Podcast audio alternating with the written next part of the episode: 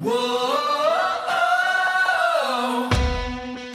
listening to the Medic Materials Podcast, hosted by Mike Turek, a paramedic and educator with over 10 years' experience.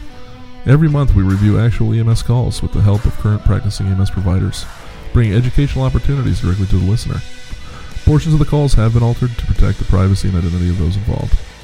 Hello and welcome everybody back to the uh, Medic Materials Podcast. I am Mike Turek and I'm here with uh, Gerard, the New York State paramedic, as Hello. always. I think you've you've been now in every single episode. Every single we one. are I- going to I make literally sure. have nothing better to do. but My we, life is so empty and but dry. we love you here. Mm. I love you. Your opinions. It's great. It's great having you. I left my soapbox at home. That's probably a good thing. and uh, secondly, we are joined again, second month in a row, with Emily, the nurse slash EMT that did a phenomenal job last podcast. So hopefully, you guys hit like the follow, follow, follow, follow, follow thing because Mm-hmm. that's what I would have done. So this this episode's going to be a little different though. We're not introducing a uh, a call for review. I'm sure a lot of calls are going to come up, lots of stories are going to come up, but we're going to have a general conversation this time.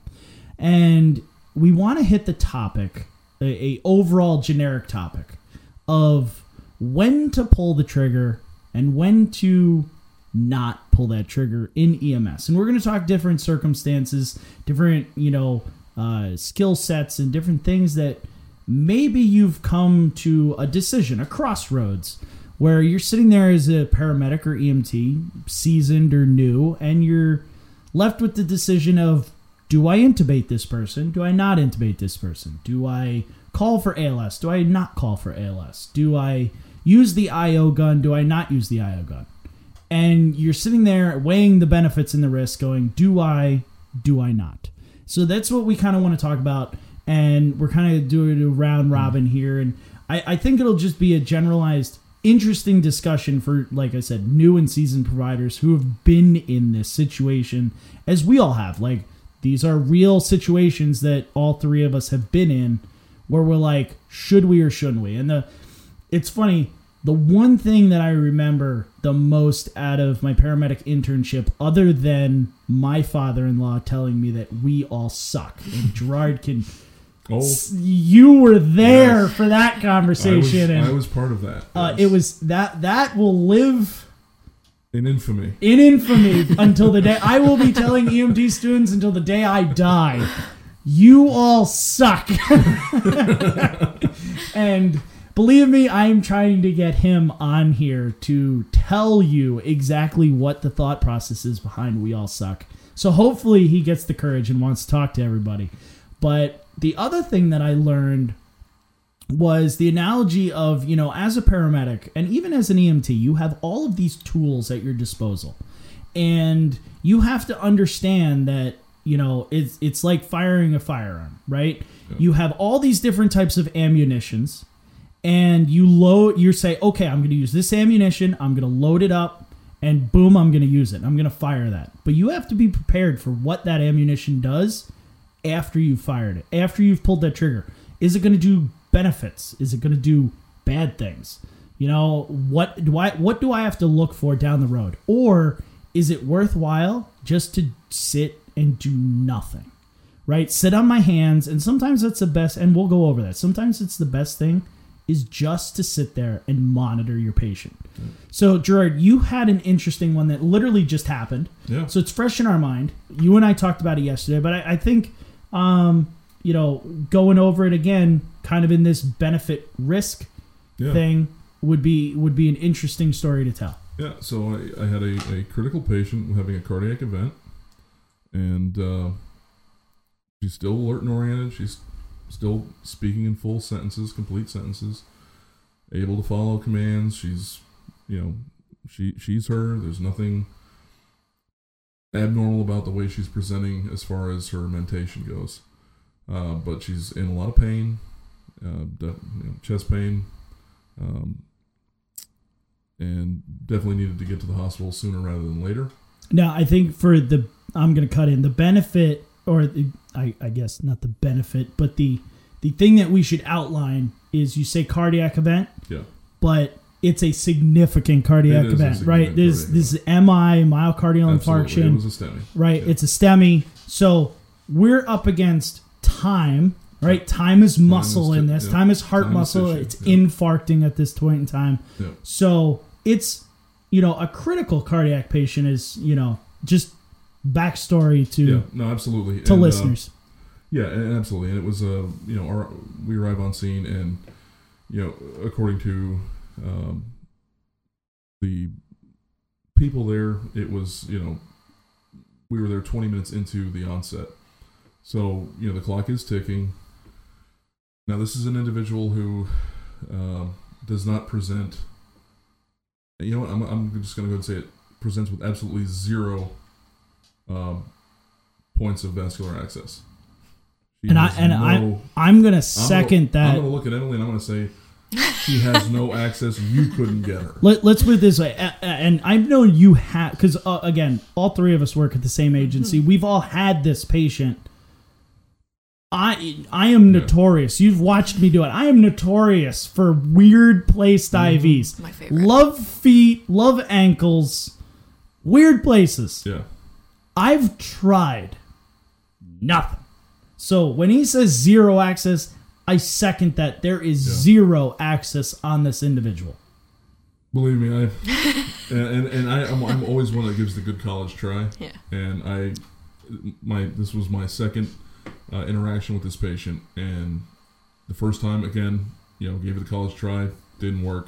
Okay, she wasn't she wasn't critical then. She was it was just uh you know let's just transport and go. It's okay.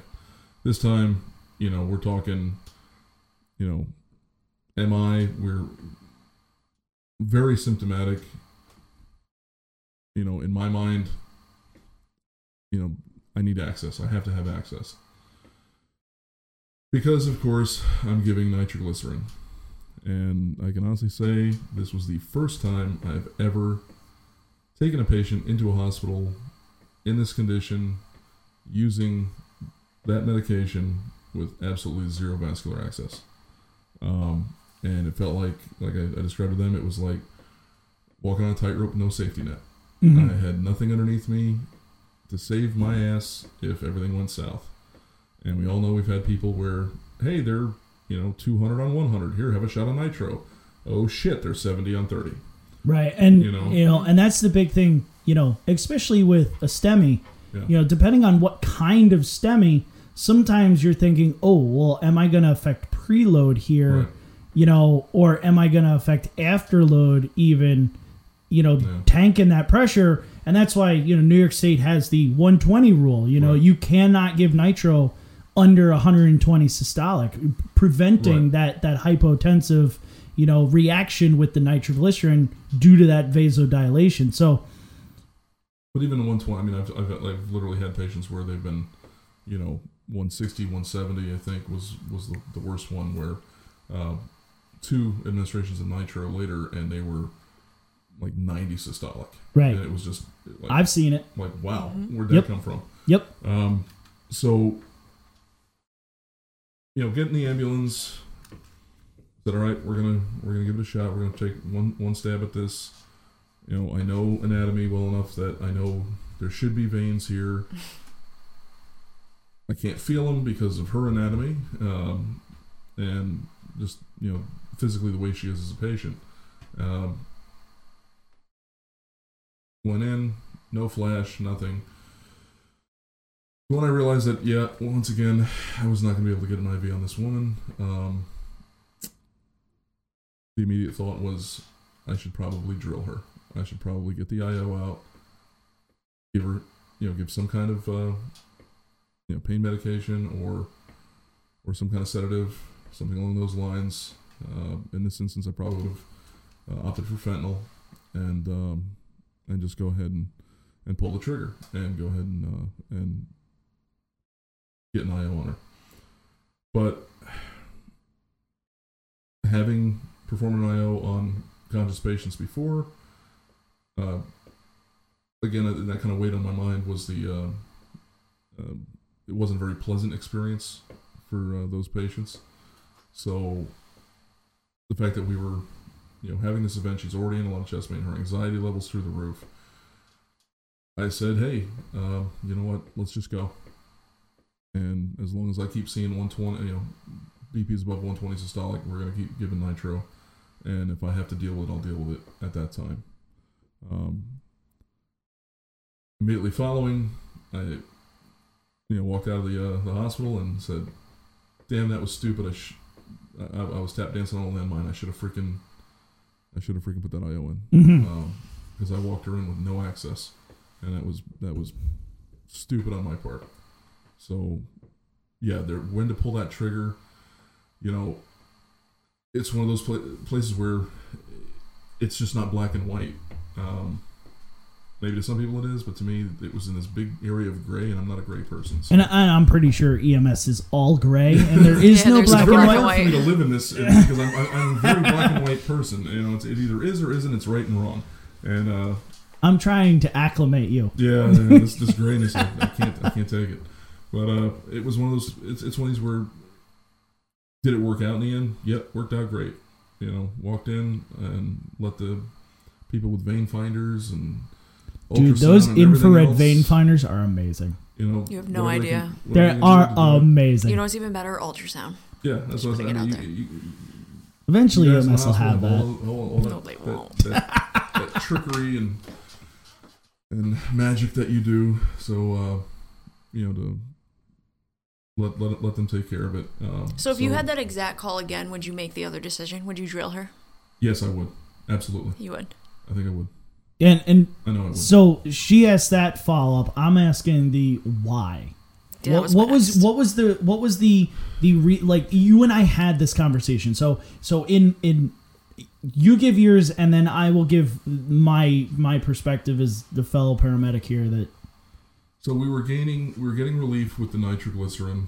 Um, initially, the uh, systolic blood pressure was like 140 systolic, uh, and after the first dose, she dropped 10 points. She went to the 130s, and then um, she got some relief, so we didn't have to give her another one for a little while. And then she said it was coming back, so I gave another one, and uh, then we ended up in the 120s, and we pretty much stayed in the 120s. Uh, the lowest systolic was 122 Mhm. and you know in my head i made a hard deck you know if, if i see anything below 120 or a map of less than 65 or even at 65 uh, then i would i would go ahead and, and uh, perform the io but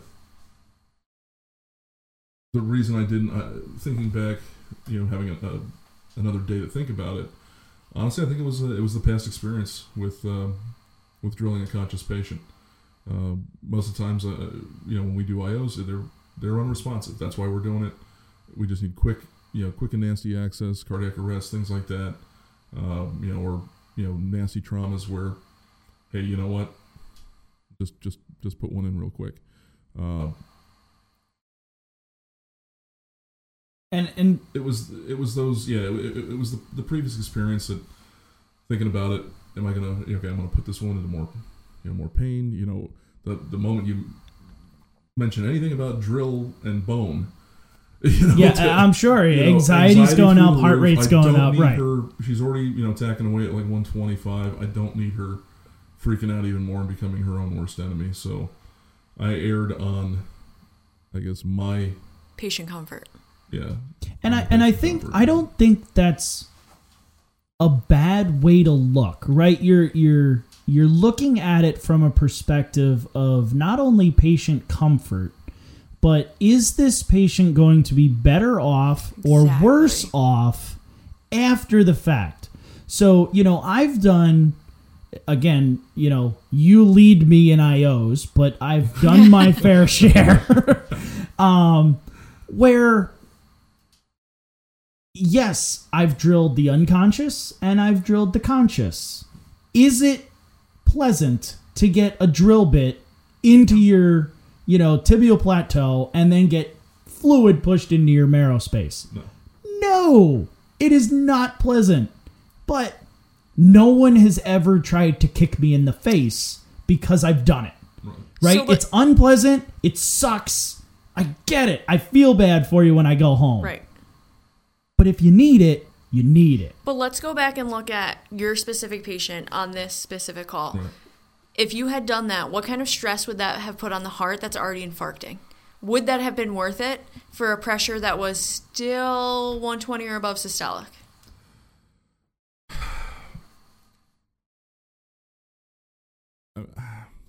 It's one of those things where You're I- damned if I- you do, damned if you don't. I yeah it, I, I Well- know I know it's you know especially with that particular patient's um, you know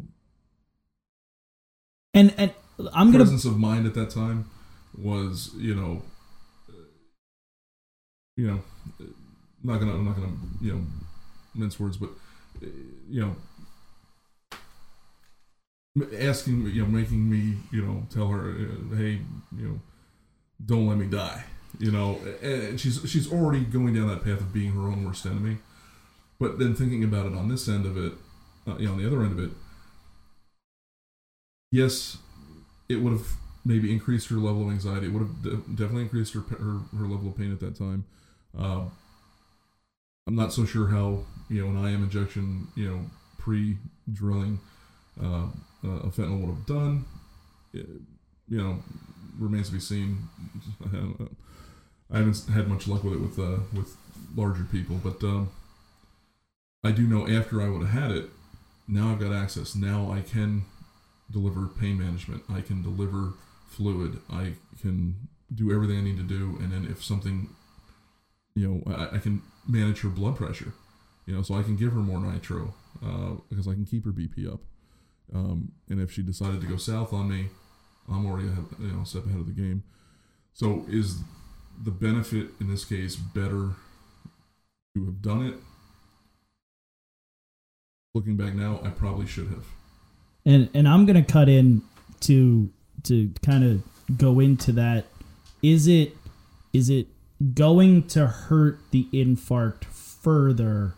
You know, with mentation and and how she's going to, you know, treat the you know the trauma of the IO because Right. it's literally what it is. You're you're causing a you know an, Right. a, a, We're- we're piece doing- of trauma we're doing harm to do no harm. right? Yeah. So I, I have to quote my mainer uncle in "It's hard saying not knowing," Right. right? Because Absolutely, you don't it- know. you don't know. She could be completely fine, or she flips out and oh look, she went from you know three millimeters elevation to six. Well, we're screwed Right. right?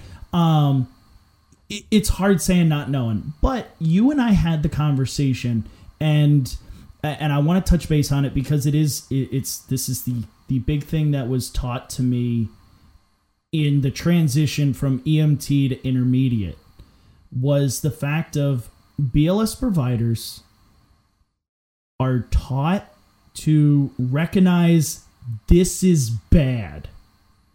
Let's get the fuck out of here Right. and get to the hospital. Right. Get to the paramedic, get out of here. Intermediates and paramedics are taught this is bad. Okay, let me stay here for a little bit.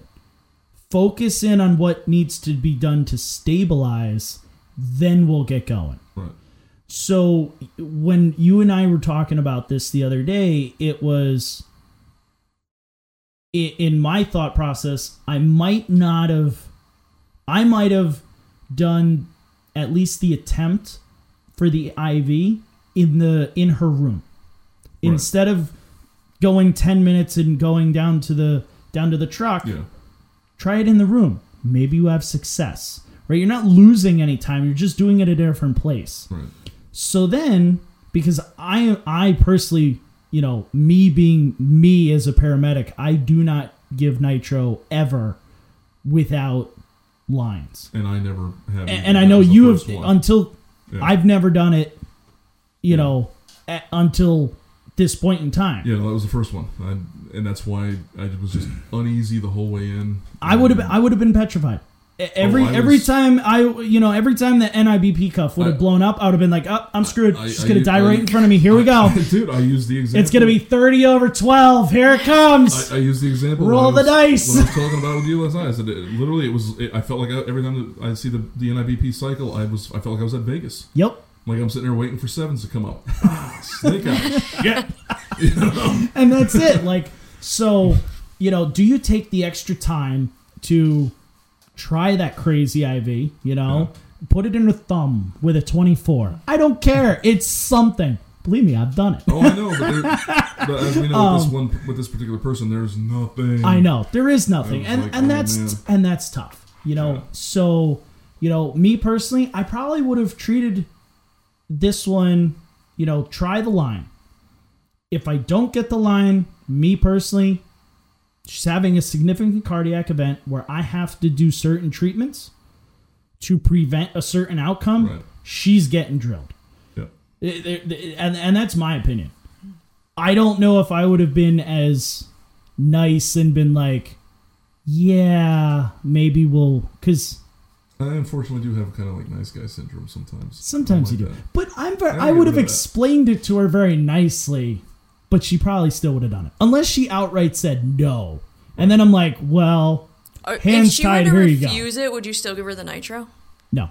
I don't think I necessarily would have changed anything that you had done. No. So I guess looking at it from, I'm going to be the nurse part of myself here. Being Oh, in boy. a hospital, frequently we give nitro without access. Now that doesn't mean that we're not getting access, but I'm not waiting for that line to give the nitro to the patient complaining of chest pain, Right.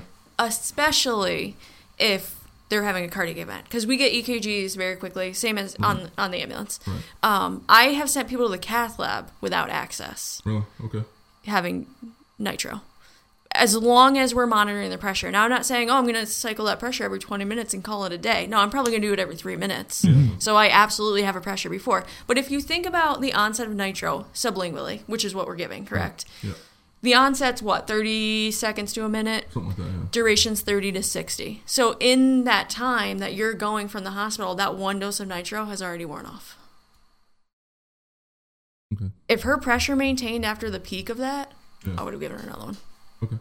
So I don't I don't see the IO thing as a oh I'm not giving nitro without access. However, when I was only on an ambulance, I had the same mindset. So it's just different past experiences Well, play yeah, into and your that's- decisions now. you know, um, I, I think when you were explaining past experiences, I think that comes into play a lot. It's Yeah. huge. You know, especially as as you know, field providers, we lean on past experience all the time. Like, oh, hey, I've seen this, Yeah. right? They might do this, Right. you know, or they might do that. I'm going to be prepared, right? Because I've seen this before. I know what's coming. I know what's coming, right? I've seen that person bottom out uh, in front of me with a cardiac event, so I'm going to withhold nitro. And in, the- yeah, in You this know? instance, I've seen you know with, with with both choices you know facing me, I've seen the worst of both ends of it. Right. I've seen right. I've seen you know inserting an IO into a conscious patient where you know this person was in already in excruciating pain and this they, they were in a lot more pain afterwards we'll put it that way Mm-hmm. uh, and you know uh, that's something that you don't really forget because you know we're, we're not here to cause pain we're here to take pain away Right. but in order to take his pain away i had to hurt him really bad Mhm. and i hurt him bad Right. And that that is and that was in my head and but i've also had looking at the other side of it i've had people where yeah oh you're 160 systolic here have a shot of nitro Bottom you know for your STEMI and then all of a sudden i look back and they're 90 systolic Right. holy Right. crap what the hell just happened what's wrong with you and You know? It's true. and you know I- I think you know thinking about the you know thinking about what I would have done in that situation what I'm thinking I don't like to be behind eight balls. Right. Right? And that's how I would have felt. Right? That's exactly how i felt. The entire call I would have been uneasy because I'm like, okay, I can give aspirin, I can give oxygen if you know if the patient needs it. I can give pain management to decrease, you know, the the cardiac, you know, need for oxygen, right? yeah.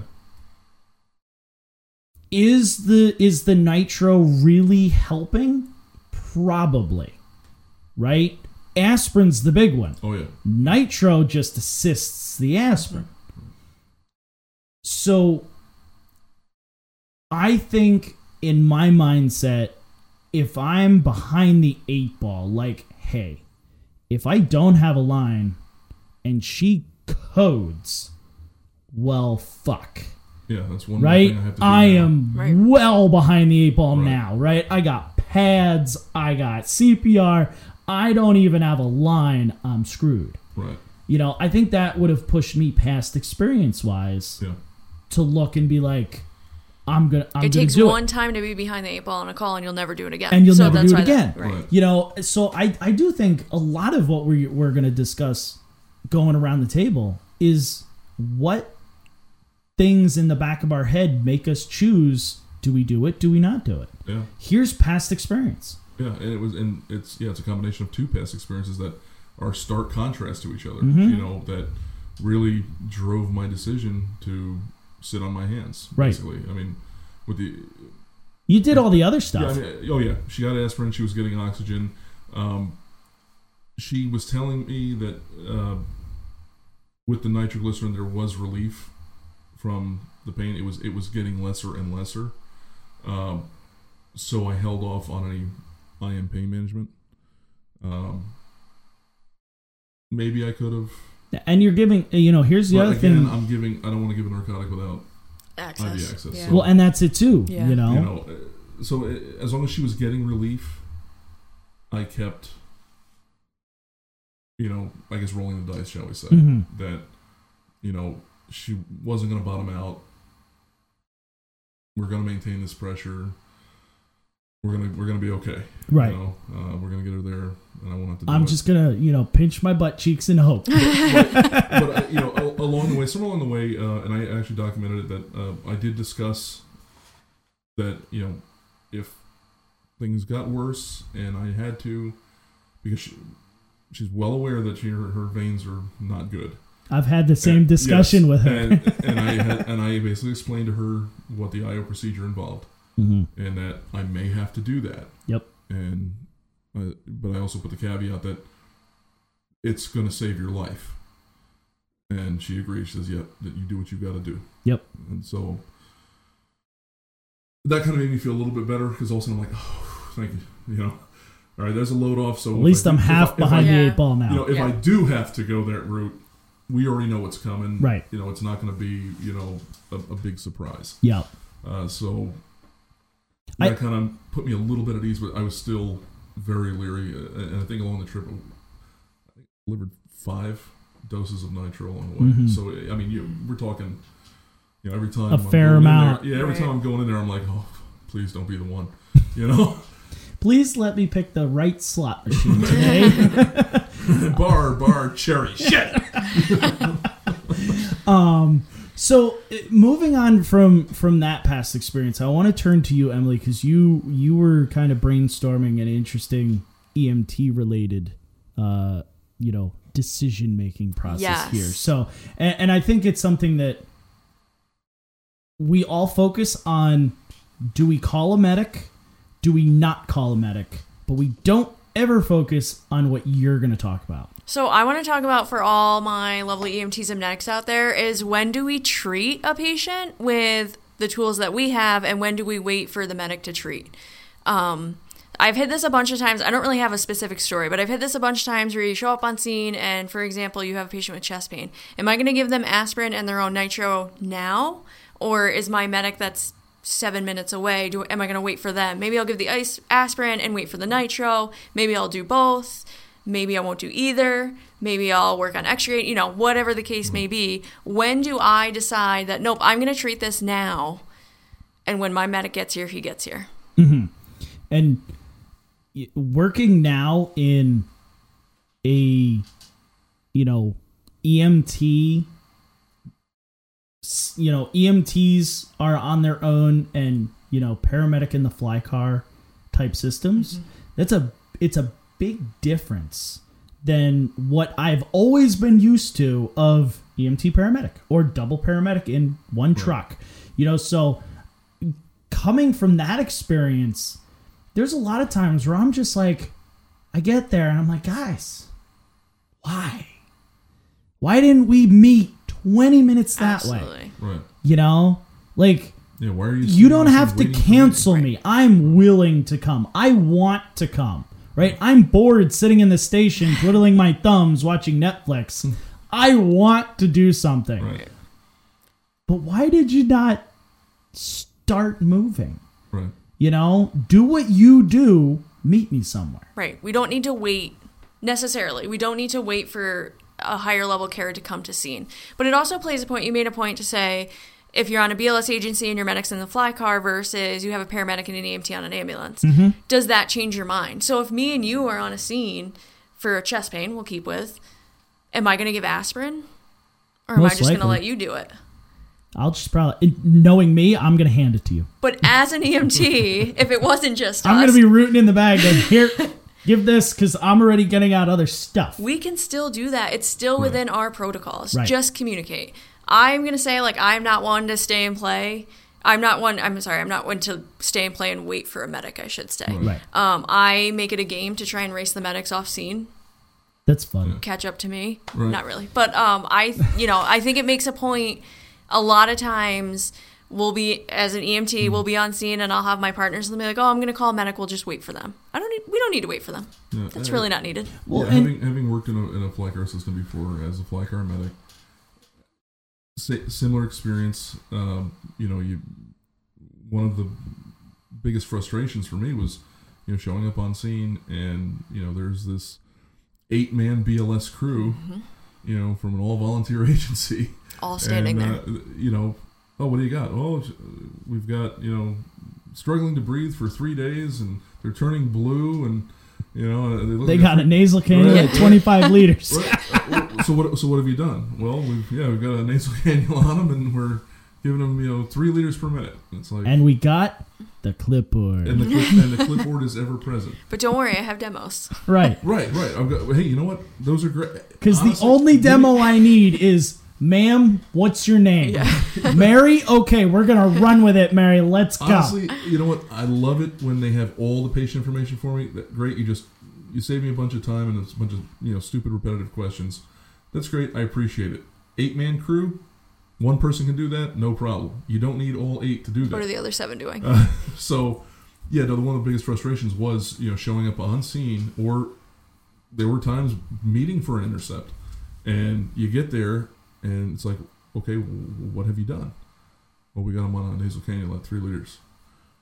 Oh, okay, but they're blue. Well, yeah, that's why we called you. right. You know, it's And- like, and, and at the time, you, you can't berate them. Well, I mean, I know some people do. I don't. Um, I like, you know, uh, especially with volunteer agencies. You know, they're they're they're, they're doing it out of the kindness of their heart. They're you know they're coming out, you know, all hours of the night and stuff. Uh, so I won't berate them on scene. I will curse their freaking name as soon as I leave. but, but, you know, I'll, I'll okay. Thank you very much. Okay, thanks for the report. Okay, good, I'll take it from here and off we go.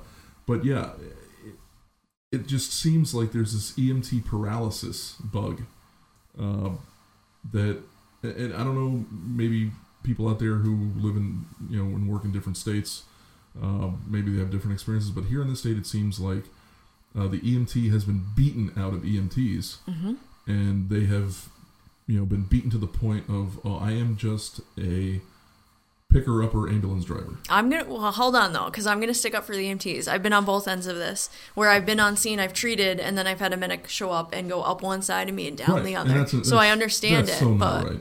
Yeah, yeah. but I mean, it happens. I get it, guys. and, and, and working at agencies, I mean, most honestly, let's be right, most agencies now that have you know EMT paramedics in the truck are very paramedic heavy with what can and can't be done, and EMTs are limited to you know, The bullshit. yeah, pretty much lift lift this and push on that. Oh, you're gonna work on extrication and figure out, you know, go get the stair Right, chair, go or go get get the the, stair chair, you reeves, know, or go right. grab this. I'm a gopher. Yeah, pretty much, and, and and it's it's sad because that's what they've been relegated to. Mm-hmm. And being an EMT in one of those you know agencies, I, I've I've been there. Uh, you know, as an EMT, I remember you know feeling completely useless because I know I could do more. I know I could do other things, but I guess I'll just go get the stair chair. Well, and You know, yeah, I think to un- to unpack both of those, I think you know, past experience when I was an EMT eons ago, there were agencies that I worked for that, you know, when I got hired, I was like, this is the kind of provider I am. I mm-hmm. am in the shit knee deep with my paramedic. We have a seizing patient. Mm-hmm. I am in the ALS bag, Yeah. pulling out narcs, mm-hmm. giving them to them. I'm not drawing them up. I'm handing them to him. But here's the needle with it. Here's the syringe with it. Like I know what needs to be done. I'm gonna help them. Right. I'm getting this. I'm putting Yeah. them on the monitor. I'm doing all that stuff. And they were like, you know what? That's awesome. We want you. But then on the flip side, I've been to agencies, interviewed, said the same thing, and they're like, nope, you're not even allowed in that bag. Right. You will not do anything like that. And I was like, sorry, I don't want to work here. Yeah. Uh, uh, But yeah, one more point is I you say there's a paralysis of EMTs. I think it's one step further in that there's a paralysis of EMTs, but this state and I think a lot of other states have made medics the savior. Right. And EMTs are conditioned to be like, I can't do this, but the medic is going to save me Right. because they can. And look at CPAP in New York State. I'm talking to all you New York State people. They just gave CPAP to BLS providers in New York State. But for years, oh, this person needs CPAP, this person needs CPAP. We can recognize that, but it's, oh, well, the medic's got to do it, so let's just call a medic. Yeah. Right. Oh, well, you know, before all of the skills that we have, now it's starting to roll out that we can do 12 lead, BLS 12 leads. Yeah. Oh, well, we used to have to call a medic. Any chest pain had to call a medic because we need a 12 lead. So Mm-hmm. it's, we're conditioned to that. Right, and that and that is a you know, you want to sit there and say we train the best, Right. but you're you are paralyzing Yeah. the people into a condition of well, I'm sorry, the hospital's 12 minutes away. Or five minutes. But I'm going to wait 30 minutes for a medic to get here to I do a want the 12, 12 lead. lead. Right. Right. You know? Well, and to go along with what you were saying about, and to tell you what the, the biggest eye opener was, was, uh, and, also another thing that really helped me along my my path of learning, you know, when to pull the trigger on things and when not to. Um, you know, having worked at a system where, you know, as an EMT, I was the EMT for you know 15, 20 minutes until a paramedic could get there, and then also uh, volunteering at a fire department where we were BLS first response, and I'm the EMT on scene until the BLS volunteer agency would show up, you know, 20 minutes, 30 minutes, 45 minutes later, and then maybe a paramedic would show up, you know. So uh, a lot of those decisions, you know, fell on my shoulders, and then. But uh, to go along with uh, with what you were saying about you know the medics going up one side and down the other, uh, and it really does demoralize EMTs to the point where they just you know put their hands up and say "f it," um, and it was an eye opener for me uh, responding to a call with my fire department after being a paramedic for probably about six months or so. So I'd already been out there doing my thing. You know, I was working at a very high call volume agency, so you know, I, I, I could, I may not have been there and done that, but I definitely had the T-shirt, and uh, you know, so It still had creases in it from the plastic. a little bit, but you know what I mean. It was fresh off the rack, but but I was wearing it, and uh, you know, and we had a chest pain call. Uh, the truck driver pulled off the side of the, the interstate. We show up on scene first. Uh, unfortunately, our, our local ambulance couldn't get a crew together, so we ended up uh, calling for an ALS unit uh, from another town. I administered aspirin. I administered uh, oxygen. Um, you know, taking vitals you know, we didn't have nitro. He didn't have nitro, so I couldn't, you know, couldn't go down that route.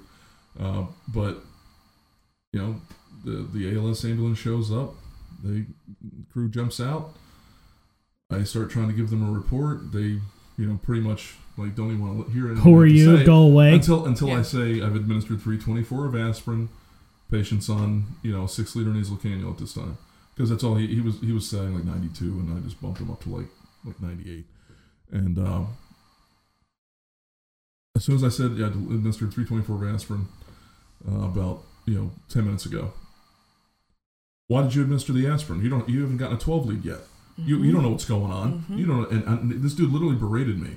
Now again this is and this is a great uh, learning opportunity for all you paramedics out there uh, who think you're gods and walk on water. Uh, when you respond to a BLS crew or a volunteer agency or anyone of lesser care, and that person, especially with volunteers, shows up and starts giving a report, take the report, be courteous, be polite, be professional, and do your job. Because little did he know, I knew his effing boss, Well, and who was a good friend of mine. right. It, well, it's he not even that. Going up one side of me and down the other, he ended up having to stand tall before the man when he got back to his station. Well, it's not even that, but, But it, it's one of those it- things where, as a, as a, as if I was a brand new EMT, that would have set a tone. well, it, it sets a tone. But it, you know, looking at that example specifically, Yeah, I go onto a scene. You're my first responder. right, I don't know that you're a paramedic exactly. that is working a full time gig, doing 30 calls a week, and you're just volunteering as an EMT on the side, Right, right? So, who am I, big bad paramedic, to come in and be like, hey, Mr. CFR, you don't know a goddamn thing when you and I are the exact same level? right.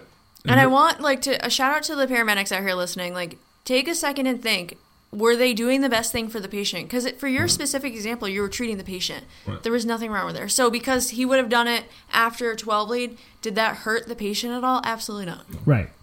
You know, just because it Pick your might not, and it, it, it might not just be the way you do it, Right. Doesn't mean it's wrong. is it are is he literally standing over them, stabbing them in the head with a fork, or is he treating the patient properly? Right. So painful response.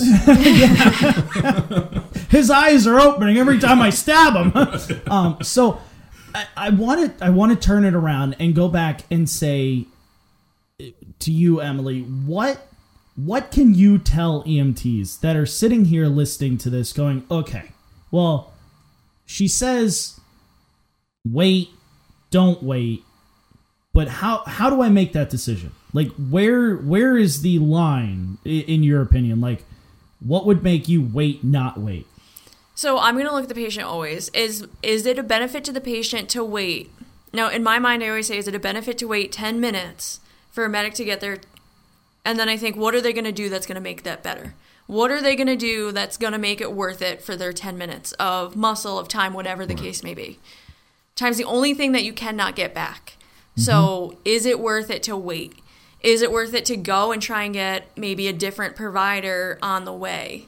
I do rural EMS, so I always have a decent transport time. Um, maybe the closest medic to me is coming from behind me, but I can get somebody out of the city or something. You know, maybe I'll play that part. But Right. at the end of the day, what does your patient need? Right. right. and and I think you know, being we we kind of talked about this on last month's podcast where you have to be confident in your BLS approach, Correct. right? Mm-hmm. Your your EMTs have to sit there and be confident that they actually know what they're doing and can make the decisions of do I need a medic? No. Do I need a medic? Yes. This time's definitely Right. yes. Even further, you said it the other day. Do I need a chopper? Right. Right? EMTs, firemen can Right. call for a helicopter in our state. Now, granted, it might not be everywhere, but New York, a fireman, a policeman can call on their little ding-a-ling radio Yep. for a helicopter. Right? And my wife scoops down and goes, All right, what's going on? Yeah. Right? EMTs can do that. Absolutely. They don't need to That's wait 15 Not an minutes for the skill. You know how to paramedic. It's not a- an ALS You know how to assess a patient. You know, you know if a patient needs, And- you know, super duper care right effing now. Right, and that's You know? it, right? So we all evaluate patients. Yeah. And fundamentally, an ALS assessment, and uh, and Gerard and Emily are looking at me floating quotations in the air because, yeah, we do some things a little different. Maybe we go in depth a little bit here or there, It's still ABC OPQRST sample. but that's it. Yep. Fundamentally, a BLS exam and an ALS exam is the same thing. Mm-hmm. Yep. So if you have a rock solid approach to your, you know, physical exam, you're finding all the same stuff. Yep. So why can't you make that decision? Does does this They need can make that decision. they can. It- And they just need the confidence exactly to do so. They need to be confident that hey, you know what, you earned the card. You nobody handed it to you, uh, so you earned the right. I mean, somebody proud of it, somebody yeah. handed it to them, Well, you but they earned it. well, the But you you did the The work for that. you did you did the work. You did the Right, work. Be proud of it. Right. You, It's a terrible joke, I'm earned- sorry. You earned the card. You have you. It is well within your scope of practice to assess a patient and call for the higher level of care. If that higher level of care comes in a helicopter, that's what it needs. Then that's what you do. Yep. You know. Yeah, I and I agree with all of that. And you know, for any of the you know EMTs, seasoned or whatever, brand new card dripping, you know, work on. Don't don't allow if you're working in you know a BLS agency. You know, work with your partner to take turns doing stuff. Don't let one partner who's say more upfront personality do every assessment. Sit there and be like, "Yo, we're gonna switch off. You can do this one. I'm doing this one. Whatever." Especially do that with your paramedics. Every single time I'm with an EMT, they do the assessment. They walk in first because that's how I was. I want them to be like me when I was an EMT.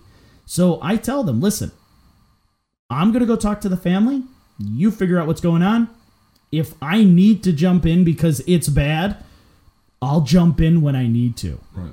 But most paramedics don't do that. They want to be the overbearing superheroes and get humble. Stop that. Yeah. I mean, It's the best thing that I can I say. mean, there's there's literally times when you know we go, I go on a call with uh with one of my partners and I'm just like listening to what is going on while the EMT is is talking to the patient and I'm talking with you know a family member or whatever you're getting more of a history or you know if the patient's like a elderly or something like that um but uh yeah I mean there, there's there's times I'm doing my stuff and EMT comes back and says this is what is going on and I'm like All to me. let's And don't be afraid to ask look and do it. questions. If I'm a new EMT and I'm doing an assessment and then Turk's going to come and do an assessment, like, what did I miss? What did you find that I didn't? How can I do that? Yep. You know, And I love that because I don't see everything. Yeah. My EMT sees 50% of the call, yeah right?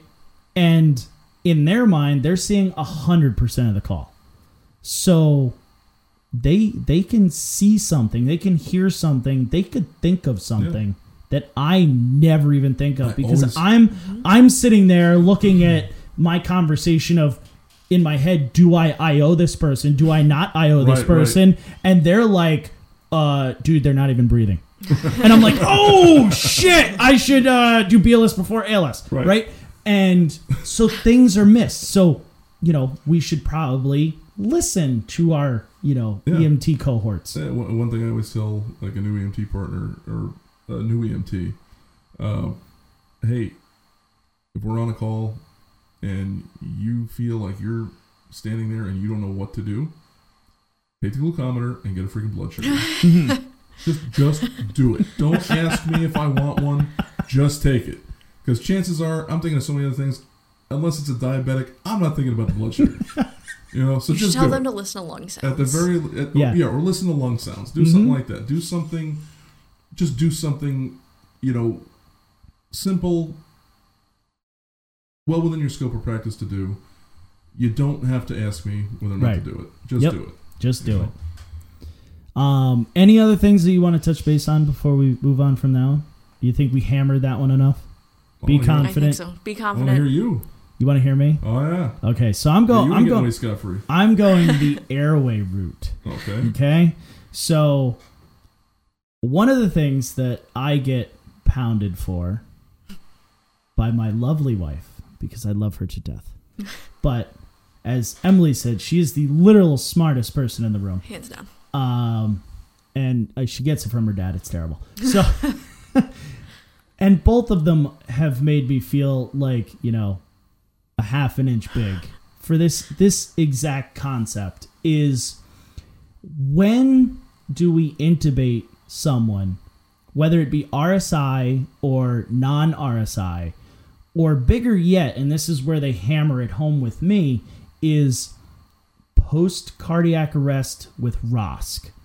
So, do you intubate a ROSC patient or do you not? And I think we should touch base on both of those. So, RSI, yes, RSI, no. Where are your limitations there? Like, what is the yep, this is getting it. Because we've you haven't done one, but you've been a part of mm-hmm. many, right? Emily, you and I have done one together. Yep. You and I have done them separately. And there's always that fine line of boom. We've we've exhausted all options, or you know what? This just accelerated enough where I'm done. again you know, with the with the, the concept of when to pull the trigger on something it it's very black and white when we have exhausted everything Right. and then okay this is all we have left let's let's do that Right. you Here know? here's or, it. the, or the here's patient it. stops breathing Right. This is all we have. Yeah. yeah. Here's the COPD You know. here. We've given that. We've given Right. the you know albuterol Atrovent. We've given Right. the deca you know We've gone the down- we've decadron. done We've, everything. we've given you know Yeah. mag and maybe epi. Right.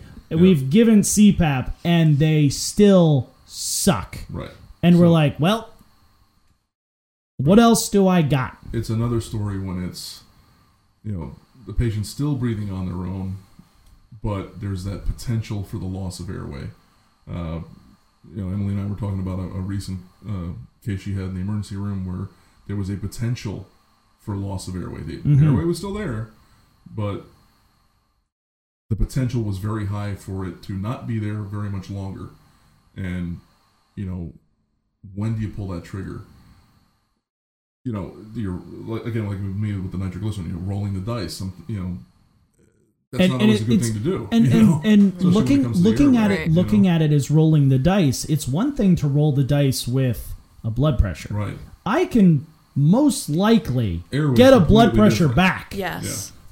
I if I lose an airway, I've lost Yeah, it. you've It's everything. gone. I agree. and now they're Yeah. dead because yeah, I ain't getting nothing back. I Right? It's not like I can just open up their throat and be like airway. No, it's not. It ain't happening. right, I find that for me specifically, I'm definitely much more aggressive when we're talking about an airway versus a line for the nitro. Like you heard my opinion on that. Right. I'm not sure that I would have gone with the IO. right, Neither here nor there. However, for airway, I you cannot lose that airway. And that's it. So, Yeah. you know, it, RSI, yes, is pretty cut and dry, right? Mm-hmm. Is it is it, you know, a head injury that they're becoming belligerent? Maybe it's an unsafe situation. You know, is it an airway issue or is it a safety issue? right, If it's a safety issue for the crew and the person, yes, they're getting RSI, right? Could they last with no airway? Sure, they're maintaining, but it's a safety issue, so they're Right. going to get RSI. Mm-hmm. You know, airway, the one you and I did, right? right, She literally exhausted everything. She tired out. There was no reserve left. It was the only thing that we could do Yeah. to keep her breathing. That's pretty cut and dry, Yeah. right? With the ROSC patient, though, we come into the territory of they're still breathing on their own. There's no airway compromise. It's not swollen. There's no burns, right? but there's a big butt. But there's that big butt, right? And You I didn't cannot lie. you Yeah. didn't you, you didn't intubate during the you know cardiac arrest portion. Maybe it was such a quick ROSC right. Yeah, that you just got him right back. you yeah. boom right that you witnessed boom okay now do you give them a paralytic and a sedative maybe knock out their blood pressure that you've just gotten back Right, right, Send back because most people choose the wrong drugs of course, Ugh, because right it's a whole nother topic. because God forbid doctors still go, oh yeah, uh, um, their their blood pressure is sixty over forty. Let's use etomidate and sucks. uh, why are they coding, Mister Attending? I don't know. Why did we use etomidate and sucks? Right. Literally, it happens, right? Yeah. So, Every day. doctors, Yeah. paramedics, we use the wrong drugs because we, suck, suck. right? and we don't think things through. It, it's like my Right. one of my favorite childhood movies, Operation Dumbo Drop. guys liter- like you don't think things. Guys through. like you don't think things through, right? that's right. so We I'm just so did- glad just that did I just- in front of her. You Oh, no. are aging yourselves. it was like made in 1996. Shut up. You're aging yourselves. So anyhow, um, you know, when is that? Where is that threshold for post cardiac arrest, ROSC situations where they have pulses, they're breathing on their own, they're breathing at a adequate rate, they have a good pulse ox, right? They're satting well on their own, maybe just a non rebreather. we're going to make that decision to take it all away. But now we're sitting there going, sucks to be you, dude. They're gonna intubate you in the hospital. I'm gonna intubate you right now. Do like I, for the most part, unless I really feel like this is gonna be a hinky airway, and yes, they're gonna code in three minutes, I probably wait. But then there's the other side of the coin where my wife and her dad would be like, hell no, you don't wait. They are getting RSI'd on the spot. Yeah, and, and I, I'm of that mindset as well. I mean, just the fact that they've already been in cardiac arrest. What do we know about people that have been in cardiac arrest? They like to go back into cardiac arrest. It's such a beautiful place. It's, it's a it's a nice place. You know, the, the unicorns run by and the, you know, the birds are chirping and all that good stuff. They can go to the light. It's it's it's a wonderful thing to do. But uh, wow, I'm bad. but, uh, but no, you know, it, it, it is a tough decision. Even even just RSIing, you know, diff breathers and stuff. You know, you're, you're you're making a conscious decision to take a person's right to breathe away from them and say, I'm taking over your responsibility to be alive. right. Um, but in the ROSC situation, for me, it's would I have intubated them during the arrest after a couple of rounds? Yeah, absolutely. Oh, we got ROSC after you know one round of epi, a little pushy pushy, and a Right. shot. You didn't you didn't get You know, time.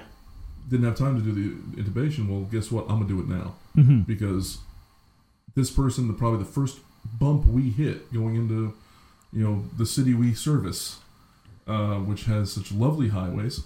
Um, they're paved such, you know, with such pristine, you know. Sorry. You could say I'm it. sorry, It's I can't. I can't 88 say- is terrible. Yeah, it's it's it's, it's garbage. but, uh, but yeah, you hit that first bump, boom, back into arrest. Now what? Now I don't have my airway. Right, and Um, you know, it's it's eye opening to me because you know my, my my wife and her dad pretty much say the exact same thing, Yeah. and and I just harped on behind the eight ball. Yeah. I'm literally putting myself behind the eight It is ball. They cannot protect that airway. right. So it, it's a it's an interest. Like I'm not defending. Yeah. Don't do it because it's been made to the point where I've now started to. But it's it's an interesting theory because if I'm thinking about it, Mhm. guaranteed another paramedic Somebody out there is. is thinking the Yeah. exact same thing. Absolutely, and, and, Yeah. Right. And, uh, you know, And how long did did education go? And it was BLS airways before ALS. You don't necessarily have to put Right. an advanced airway in. right. But how good are we at bagging? Right. Right? At Right. least if they're on a vent with, you know, good settings and it's not a freaking palm vent that you're blowing 550 at 16 into someone that's 96 pounds because that's the only setting on the damn thing. You Yeah. know, if you got a nice LTV, you got something that you can control stuff or, with. Or honestly, you know, let's face it, you're, you know, if you're a paramedic in a system like we are, where we have, you know, paramedic EMT, eventually that EMT is going to be driving, and you're going to be in the back by yourself. Honestly, uh, the the the, the well, the few that I've run in, like, in that instance, I, I just bag them myself because I know I can bag them better than that that stupid little football can do Mhm. it. Um, Oh, it's such a bad. I hate that freaking thing. I'm sure everyone out there, if you've used a palm vent football thing, yeah, you're like, oh, I hate that thing, Joe. yeah, they're garbage.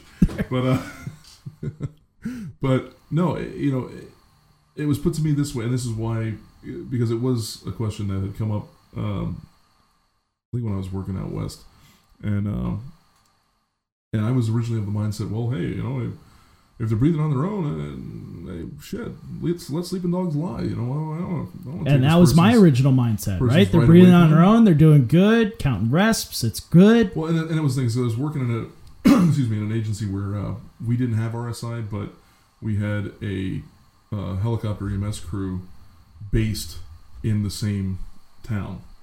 Um, so they're literally you know a two minute ride from where we are. They have all the RSI capability. So it was the discussion was. Um, and they had always had never had a problem just you know running out, jumping on our ambulances, and doing things for us. so I may or may not know exactly where you're talking. You do know exactly what I'm talking about. So, um, yeah, so you know it, that particular thing had come up, and uh, before, of course, I was you know let the sleeping dog lie. Hey, we got uh, that's great, and it was put to me that you know just think about it in simple terms. What is their GCS? Is it Mhm. less than eight? What were you taught? Less than eight, intubate. Intubate. Yep. Keep it And- simple, stupid. And that's it. You You know? know, don't overthink things. Yep. You know, here I am overthinking Yep. the most simple thing. You know, can an unresponsive person, because they're unresponsive, Correct. they're breathing This on their own. This isn't TV. This isn't nine one one. Right. Texas or freaking you know first responders, whatever the heck show on Sirens TV. is still the best. Sirens is the best. It's such you haven't seen a it, great show. But uh, yeah, you know this isn't where you know you push twice, you find some moron that, that will actually put their lips on somebody else's lips to blow into it, and then suddenly they I'm rise alive. like Jesus on the third day. You know, and and they're talking. No, it's not like that, and we all know that. Uh, So, yeah, if if their GCS is not to the point of being able to protect an airway, then absolutely protect you have an to airway. you have to do it. Yeah. Yep. Now would you just just opinion question, would you go uh full on uh RSI or would you, you know, if they're unresponsive, try like a supraglottic device or something? If like if you have an OPA in and you know they're not they don't have a gag reflex. Right. If the OPA is already You in, know. I'm going to go ahead and intubate Mhm. and then maybe do procedural sedation along the way if they start bucking. Yep. Um, I think yeah, that's a smart way yeah, if of there's no doing it. Gag reflex. Why am I going to use paralytics and Well, and that's it, stuff? you know. Yeah. But some, you know, there's Yeah. there's a mindset out there of you know, especially in an RSI heavy environment like we are, not our agency specific, but our area is very RSI Mm. heavy. for me, I think a lot of people is- forget that you don't always have to use a paralytic. Right. For me, You know? RSI is something for you know you're using that procedure for someone who is breathing on their own, you know, is conscious, and we're gonna we're gonna change that and make them unconscious. and Right. we're gonna breathe for them. Yep. Uh, if someone's already unresponsive and they have no gag reflex, I don't need to paralyze them. hmm I don't need to put sedation in. You know, I can intubate. That's why you know. So how we're taught on mannequins, right? You know, Yep. um, but uh, you know, again, if you, if you start getting resistance, they start chomping. You know, or you, you go into laryngoscope and they start you know doing anything that you don't like or biting down. Then yeah, okay, then then we'll go to the RSI. But yeah, try it first without you know you don't need to go through, go through all that that rigmarole. Just Yep. uh, I agree. you know, Anything, Dad? No, I love it. I totally agree with that. You do not need to paralyze and sedate every single intubation you do. And and I, I I totally wish more people would have that mindset because I mean, like I said, there's there's places that are so RSI heavy. It's like uh Especially when you watch them and you see them choose the wrong drugs or maybe not the best ones for those patients. And Right. you're just like, oh, what are we doing? yeah And, So- and again, I learned that from being at an agency that was very RSI heavy, and I, I would I would say that while I learned a lot of what to do, I learned a lot of what not to do. yeah. And I and I think And more like more when not to do things. well, and you know, you know, we we started off today talking about you know past experience. It comes into mm-hmm. a lot of our decision making. You know, what did we see before? What did we see that went wrong before that we're going to do differently? Right? Are we going to do more BLS before ALS? Are we going to, you know, not, you know, now that we've, you know, established, hey, we didn't RSI or we didn't intubate these people, but now we've learned, hey, we probably should. So we're going to the next time. You know, if we encounter that situation, it all comes down to past experience. Um, you know, and I think yeah. in, in summation, I mean, that really is, I guess, the gist of what we've been getting at is is your experiences, your past experiences, your your level of experience is what's really going to dictate, you know, whether or not you're going to pull that trigger for whatever whatever that particular procedure or or uh, you know operation you're going to do. Um, that's really probably the main driving force behind making those decisions. hmm And, you know, experience is key. And, you know, I, I always feel bad for the providers that just don't gain the experience, whether they work in a slow system, and they only mm-hmm. do one job, you know, in that system, or they're working with providers that are so overbearing that they're not mm-hmm. allowed to have that experience. Mm-hmm. You know, get out, get your experience. You know, I'm I'm huge.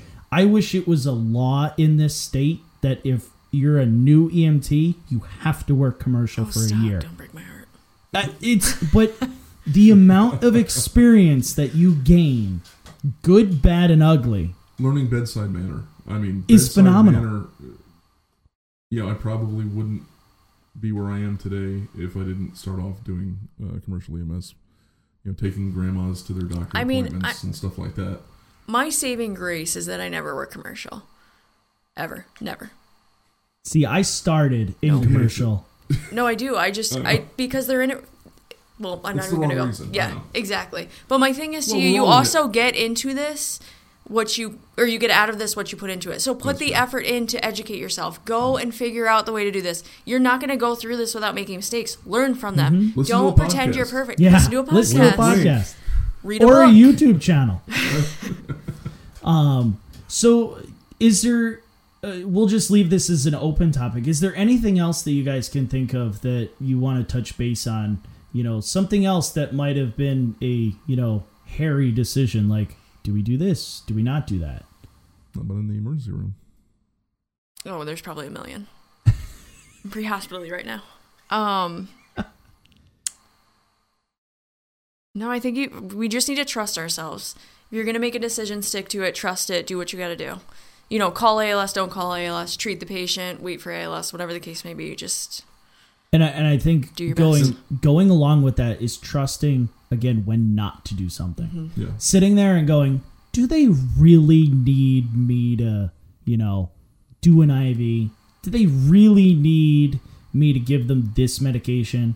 You know, Yeah. can I treat this this respiratory call with all oral medications? In you know, maybe they have terrible pipes, or they say, "Yeah, no, sorry, you're not stabbing me. I'll let the hospital stab me, but you're not doing it in the back of a moving ambulance." That happens a lot. they will totally say that. But my Right? uh, my other advice to everybody listening is don't do your treatment based on what you think the hospital is gonna do. You know, I can't tell you how many times I get a report and they're like, "Oh, well, I didn't start a line because then you can't draw labs." I don't know where you're getting that from, but don't limit your interventions because of mine. Right. Different, two different worlds. Right. Do what you got to do. Yeah. and and I, mean, I would I would just say that uh, along with the you know past experience, you know, being a, a big driving force in, in the decision making process, good assessment, Mm. being able to assess the situation, assess your patient properly, you know, that's going to put big a, a, a key role in, in whether or not you're going to make the right choice to, you know, for intervention of what you're going to do or what you're not going to do. well, and that, and And one thing I always tell the you know the, the, the new EMT students that we have is, you know, assess your patient, make your decision, and then have the testicular fortitude to live with it. mhm. Plain and simple. You know, because there are times when yeah, we, it's better to just sit on your hands, but in those times when you have to do something, being paralyzed because you're not confident in what you're doing or confident in that you've assessed this patient properly, that you know the difference between you know anaphylactic shock and you know hemorrhoids. I mean, you know what I mean? It's a, it's if you're not if you don't have that level of confidence, then yeah, you're gonna freeze, and that's uh, honestly, Not what think- your patient needs right then. Right, Right, that's and that's what it. The patient needs. you know, you're you while you look dumb, Yeah. you are literally allowing them to get worse. Yeah. You know, so yeah, it, it all comes down to, you know, if you're bad at assessments, do more. Right? Absolutely. If if your partner does all of them, push them out of the way. Talk to them before the shift to be like, yo, you did every assessment for the last six shifts. You're not touching a patient today. Right. I'm doing all the charts. I'm writing everything in, and they're gonna go. Oh, I got to drive for today. Fuck yeah, I'll be that. Shit, yeah. All right, Miss Daisy, let's go. Right? That's what I would do. So you know, don't be afraid to sit there and be like, "Hey, I need to get better. This is a weak spot of mine." We are horrible at admitting that we are bad at things. And that, that, that literally, ju- as soon as you said that, all I could think about Uh, I knew this. I knew my college education would actually come in handy one day. No, All I, all I thought about was Shakespeare. This above, is not where I thought you Yeah, were no, going me with either. this. this above all, to thine own self be true. Mm-hmm. Yep. If you can't be true to yourself and know that, hey, you know what? I suck at this. I should probably get more practice. yeah. No one's gonna be good at everything. No one's gonna know everything. And and you know what? I I say it all the time to, you know, my my boys, I say it to students that you and I have taught. I've said it to partners that I've had. If someone berates you, makes hmm. fun of you, hates your guts, whatever it may be in the negative fashion Right. towards you trying to learn and improve because you don't know enough and they know more, Right. they need a swift kick in the dome because the they they are the problem. Yeah. You're trying to better yourself. Don't ever make fun of someone who's trying to learn. Don't ever make fun of somebody who's trying to get better at this job. I hate the old crusty son of a bitches that Yeah. sit there and go, "Oh, you're the new guy? Ah, yeah, go fuck yourself." And then haze them and don't teach them anything Right. right? How are we going to get better as a profession if that's what we do? Right? I hate that.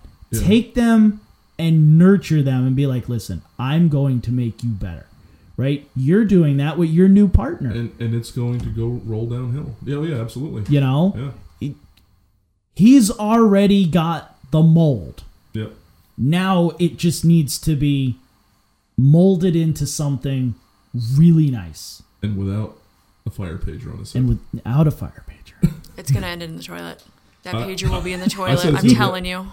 You're, you're more you're, you're you're nicer than I am because I said it's going to end up in his ass.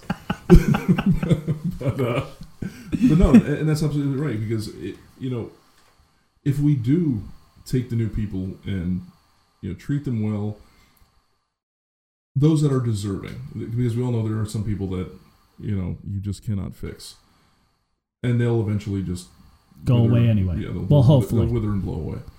But Mike Kimmock Dead Fish Theory. Hopefully. They'll go somewhere. yeah, commercially a. I was just gonna say that right now, you guys. just gonna say that. but but yeah, it's going to roll downhill because they're going to be like, hey, you know, my experience when I was brand spanking new was really freaking cool. This this cool paramedic like you know took me in, showed me the ALS stuff, to you know, taught me how to do all this cool stuff. And you want to create providers that you would let take care of your family. I don't want some silly person that thinks they know everything take care of my husband or my family. No, I want. Yeah, and then when it's their time to be, you know, the old crusty some bitch Yep. that you know doesn't tie his shoes and you know his you know third day Don't his don't get me pants. started. Don't get me You know? started. I'll get on my soapbox. you know and we all know them we, we, we, we've seen them we work with them we love them and uh, you Maybe know, you do. my point is when it's their turn to be in that role they're going to remember because law of primacy things first learned are best remembered hmm they're going to remember when they were brand spanking new and shiny and eager to save lives and we're going to change the world and make a difference and You sound like it's a bad thing. and, and, Tell me how you really the feel. sarcasm just exuding from my pores. but uh, but no, they're you know they're gonna remember that that hey you know what you know this this this cool cat Mike Turek took me under his wing and like really showed me all this cool stuff. So you know what you're my new EMT. I'm you know I've been a paramedic now for a couple of years. I'm gonna do the same thing for you. Yep. I, this is what I do with mine. I had my paramedic interns uh, this past uh, my first batch of paramedic interns uh, that I rode with, and I did for them, you know, the what it was done for me. Uh, we have, uh, you know, as our regular listeners will know, our Ke- Kelsey the intern. Kelsey the You know, intern. she is an EMT intern, and I did for her the other day what a paramedic did for me as a brand new EMT. Said, "Hey, have you ever been in the ALS bag?" No. Well, let's look. Yep. And we went through the Let's whole learn. thing. Yep. Yep. Ne- and it's never too late to start. You know, even if you have a provider that you think is slightly weak or could use some help, and they've been doing it for 15 years, Yep. be like, hey, let's let's do some stuff. Let's talk Give them an about stuff. Give them the opportunity because everybody want nobody wants to suck. I mean, there are certain people out there Even though we all do, that we don't want to. really try to suck at this job. and they And some of them have succeed. no problem trying. They just do. Right. That's it. And those are the people that I wish that, you know, you could approach and be like, "Hey, you know, Yeah. let's let's work on some stuff." Not saying that I'm perfect, right? We've all established They that all suck. we, you know, do things that sometimes bite us in the butt, right? But we learn from them and we grow from them. So, guys, thank you for joining me. Uh, everybody, stay safe, and we will see you next month. Donuts. Donuts. Time, you too. Thank you for taking time to listen to the Medic Materials Podcast. If you got anything out of today's episode, be sure to follow the podcast. If you want to be a part of our daily EMS discussions, join the Medic Materials EMS Education Group on Facebook. And be sure to watch our weekly instructional videos on the Medic Materials YouTube channel.